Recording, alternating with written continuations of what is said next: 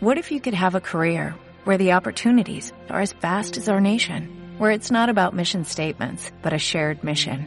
At U.S. Customs and Border Protection, we go beyond to protect more than borders, from ship to shore, air to ground, cities to local communities. CBP agents and officers are keeping people safe. Join U.S. Customs and Border Protection and go beyond for something far greater than yourself. Learn more at cbp.gov/careers. Bienvenidos a Fit on the Ground y Cuatro Patas, Cuatro Ruedas, el podcast donde hablo desde la humilde experiencia de estos años viviendo de un modo diferente. En este momento vivo en una furgoneta con mi compañero y fiel amigo de cuatro patas llamado Buddy. Yo soy Frank, un viajero experimentado en diferentes métodos de transporte alternativos, o por decirlo de alguna manera, no tan cotidianos. En estos episodios comparto mis vivencias y aprendizaje.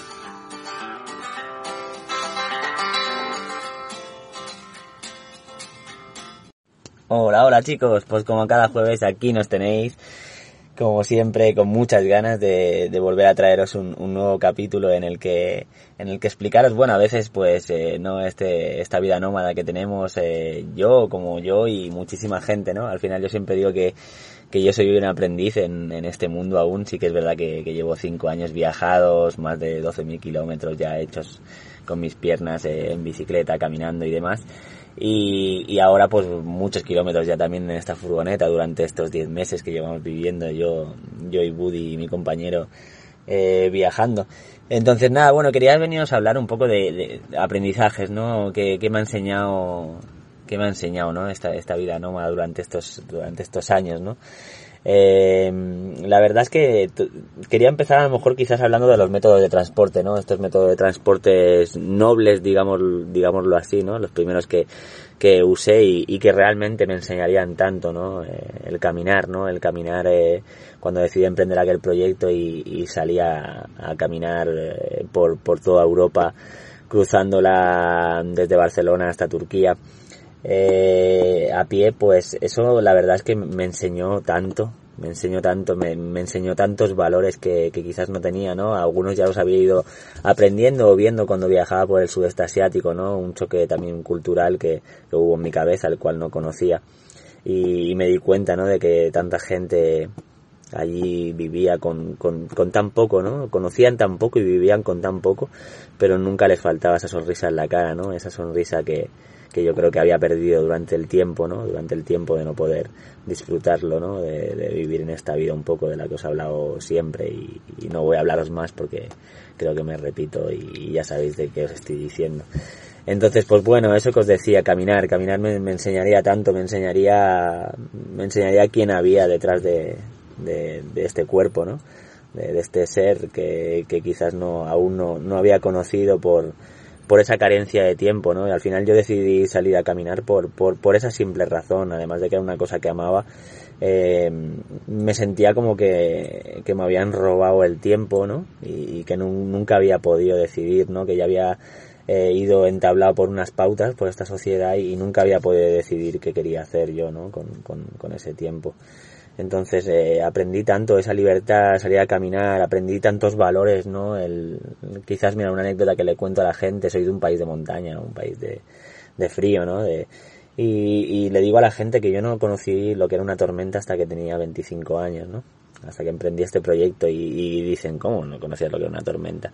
Pues no, no conocía la tormenta por el simple hecho de vivir, de, de que normal cuando nosotros tenemos, hay una tormenta, tenemos el, tenemos nuestra casa, nuestro hogar y es donde nos refugiamos, ¿no? Al final desde de, metido entre cuatro paredes y viéndolo a través de un cristal es, es muy diferente, ¿no? Cuando cuando aquí me acuerdo el primer mes tuve una no una mala racha, ¿no? Quizás salía el primer mes era temporada así de primavera y estuve casi 40 días bajo la lluvia, ¿no? Eso complica bastante el, el tema de acampar, eh, al final el tema moral, ¿no? Estar siempre mojado, los pies destrozados, la verdad, por el roce y ampollas y demás. Y, y, entonces, pues eh, ahí notaba lo que era una tormenta, ¿no? El estar metido dentro de una tienda de campaña o una pequeña tela, ¿no? Que te separa de, la, de las inclemencias de, de, del clima y, y, y estar noches que, que, pensaba que salía volando, ¿no? Estar ahí entre medio de viñedos, que era mi segunda casa en Francia, lo recuerdo, me ponía entre medio de ellos para refugiarme un poco del viento y, y de la tormenta, pero es que a veces parecía que iba a salir la tienda de campaña volando, ¿no? Entonces, esa sensación, ¿no? De conocerme a mí mismo, ¿no? De conocer esos límites también, de decir, encontrarte expuesto a todo a todos esos a todos esos medios naturales los cuales cuando estás lo que os digo metido en una casa refugiado no los notas de la misma manera no es, es no sé podría hablar de sensaciones de que en aquellos momentos parecía que la naturaleza me hablaba no era como unas sensaciones que nunca había vivido y, y fue algo que, que me enseñó mucho no me enseñó también a, quizás a a también aprender a tener una fuerza de voluntad mucho mayor, ¿no? De decir, eh, hacia adelante, haiga lo que haiga, ¿no? Eh, aunque tengas dolor en los pies, aunque tengas... Pero lo estaba disfrutando a la vez, ¿no? Entonces el cuerpo era una mezcla como adrenalina de estar cumpliendo algo que yo quería, pero a la vez llevar el cuerpo a un límite, ¿no? Y, y, estudiarlo, ¿no? Que al final es lo que hice durante mucho ese tiempo, ¿no? Eh, estudiar mi cuerpo y mi mente.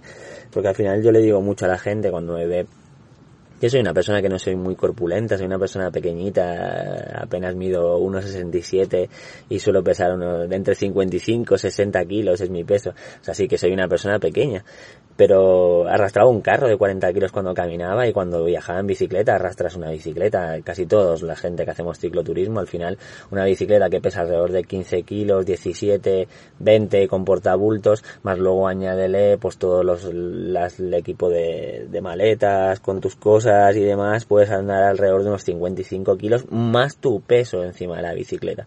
O sea que estás arrastrando un total de 120 kilos, algo alrededor de eso, ¿no?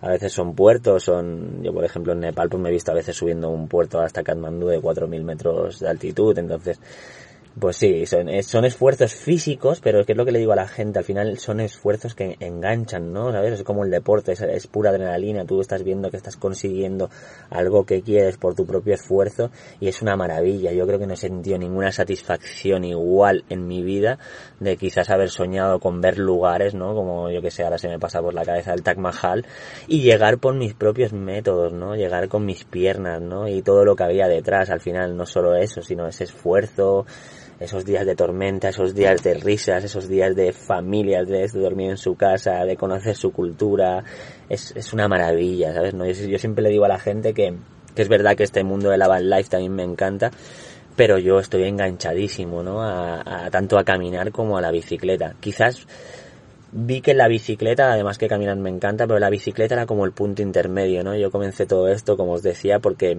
notaba que nos pasamos la vida, bueno, notaba, no, es la verdad, nos pasamos la vida corriendo, ¿no?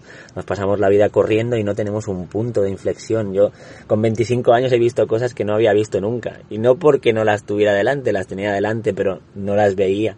Porque no tenía tiempo, porque iba corriendo, lo que os estoy comentando. Entonces, claro, yo emprendí todo esto por esta simple razón, ¿no? Porque quería pausar el tiempo, ¿no? Quería ser dueño de él y, si veía, pues por el camino a veces me pasaba que iba caminando y veía una simple también cosa como a veces le cuento a la gente que fue algo que que me llena y lo recordaré siempre, ¿no? Estaba parado comiendo eh, con mi carrito, era en Italia, eh, cruzando los Apeninos, y un pajarito bajó de un árbol y yo la primera vez me fijé, ¿no? Pues bajaba con un fruto, un fruto no vi lo que llevaba bien, lo dejó en la carretera, pasó un coche, lo rompió, volvió a bajar, recogió el fruto, lo volvió a subir y así repetidas veces bajaba frutos para que volvieran a pasar coches a rompérselos. Estuve allí como comiendo una hora y pico y vi cómo lo hacía repetidas veces. Entonces al final algo tan simple, pero que os lo estoy contando y se me pone la piel de gallina. No sé si la demás gente sentiréis eso, pero yo para mí era algo que, que es lo que os decía, lo había tenido delante quizás, pero nunca lo había observado. Nunca había observado esa naturaleza en estado puro, ¿no? Y, y como eso, pues mil anécdotas más con animales, con, con sensaciones, con puestas de sol, con amaneceres, ¿no? Cosas tan efímeras, pero que antes me las perdía, ¿no? Yo cuando miraba, ahora que vivo así, ¿no? Y veo cada día, cada día veo el amanecer, y si no es el amanecer es el atardecer, y, y digo, recuerdo atrás y digo, esto me lo estaba perdiendo en mi vida. Una cosa que dura apenas, si sabes más o menos el tiempo, lo calculas, dura unos 10 minutos de tu vida. No tenía tiempo ni esos 10 minutos, no veía las puestas de sol, no veía esos amaneceres, no respiraba ese aire puro, ¿no? No tenía tiempo para analizarlo quizás, ¿no? Si era puro, ¿no? No, no, no respiraba. Al final parece que vamos tan deprisa que como es algo tan automatizado, si te das cuenta es que parece que no respiras. O sea, respiras porque lo haces como algo, como algo robotizado ya, pero no te das ni cuenta. Entonces a mí lo que me ha permitido todos estos métodos de transporte, ¿no? Pues es, es indagar mucho más sobre mí, ¿no? Ser mucho más consciente con muchas, muchas, muchas cosas, ¿no? También con el tema de, de ser autónomo, ¿no? Yo soy una persona que, que me he ido, me he autoabastecido casi siempre de electricidad con una placa solar durante estos últimos años. Una pequeña placa solar de 28 vatios y un power bank con el cual pues cargaba mi móvil y sabía incluso pues decir tengo esta energía, ¿no? Pues no voy a consumirla por consumir, ¿no? Porque al final cuesta mucho, me di cuenta, ¿sabes? Lo que, lo que cuesta con una placa solar pequeña. Entonces, pues sabía ahorrar en batería de móvil, sabía ahorrar eh, tanto en agua, que también tenía que autoabastecerme, coger agua para ducharme, coger agua para beber, agua para cocinar. Eh, sabía administrarme mucho más todos los bienes, ¿no? Al final, pues al final es lo que le digo a la gente, la gente que vivimos también una van life como estos años que yo he vivido, yo he podido vivir semanas ahora con la furgoneta, yo vivo semanas que vivo con dos garrafas de 25 litros, o sea, 50 litros. 50 litros los gasta una persona eh, en, dos minutos antes de, enjabonarse en la ducha. Pues bueno, eso son pequeñas cosas que también vas aprendiendo, ¿no? Cosas que luego valoras, ¿no? El llegar a una casa y simples cosas como un grifo, como apretar el botón y tener luz indefinida, como cosas que antes, eh, eh, es lo que os digo también, tan automatizado que no les daba ni aprecio, ¿no? Es algo que hemos nacido con ellos, no les damos ni aprecio. También cuando viajas por otros continentes te das cuenta, ¿no? De estas cosas que esa gente, a ver, algunas personas no conocen ni la mitad de electrodomésticos que nosotros que tenemos en zonas remotas y, es que no saben ni de, de su existencia, ¿no? Y, y por eso quizás a lo mejor también es pues su felicidad, ¿no? Al final no han llenado, no han llenado su vida de, cosas materiales, las cuales después se convierten en necesarias para vivir y cuando no las tienes pues lo pasas mal, ¿no? Eh, mucha gente le pasa, ¿no? Que tener cosas que tiene todo el mundo o que él piensa que son necesarias y si no las tienes pues es, es un gran problema en esta sociedad. Entonces, pues bueno, me he dado cuenta de eso, ¿no? Apreciar cosas, a conocerme, a valorar,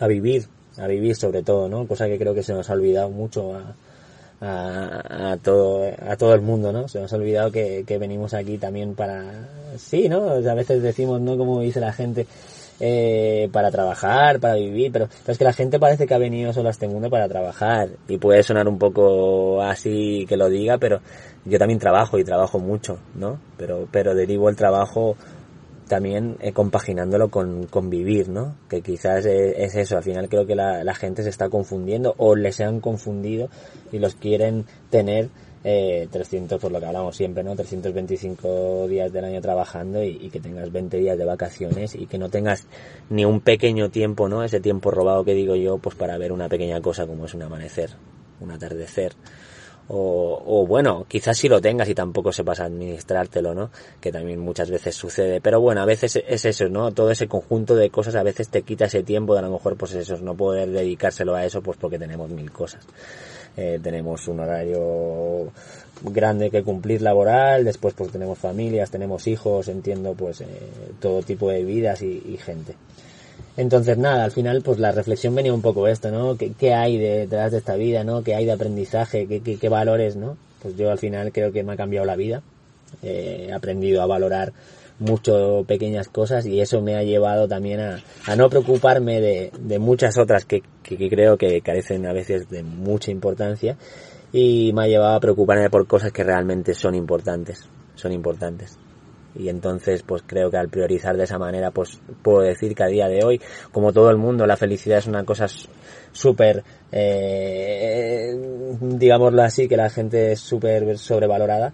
Pero sí felicidad hay momentos no la felicidad no es completa las 24 horas pero yo a día de hoy puedo decir que soy feliz soy feliz y en el momento en el que no, que tengo un momento, puede ser un problema, puede ser cualquier cosa, pero eso no viene derivado de que una persona no pueda ser feliz. Y, es algo que supongo que al final viene, viene ceñido de sentirte completo, ¿no? De sentir que, sentir que haces cosas que realmente te llenan, ¿no? Que vienen derivado de todo eso. Y, y creo que esa es la verdaderamente importancia. Si me llevo a un aprendizaje de, estos años es eso, ¿no? Eh, lo que más valoro, además de ver sitios cuando la gente me pregunta y demás, es lo que más valoro es eso, haber aprendido, ¿no? Haber aprendido cosas que creo que eran tan importantes y, no las había aprendido. Entonces nada, voy a dejaros de daros la chapa porque me pongo aquí a hablar y hablar y hablar y, y ya os digo, esto va todo sin pautas, a veces eh, sale como sale, después cuando acaban los podcasts me los tengo que escuchar porque como lo voy soltando tan a bocajarro, a veces digo, bueno, voy a escucharlo a ver si he dicho alguna cosa fuera de lugar.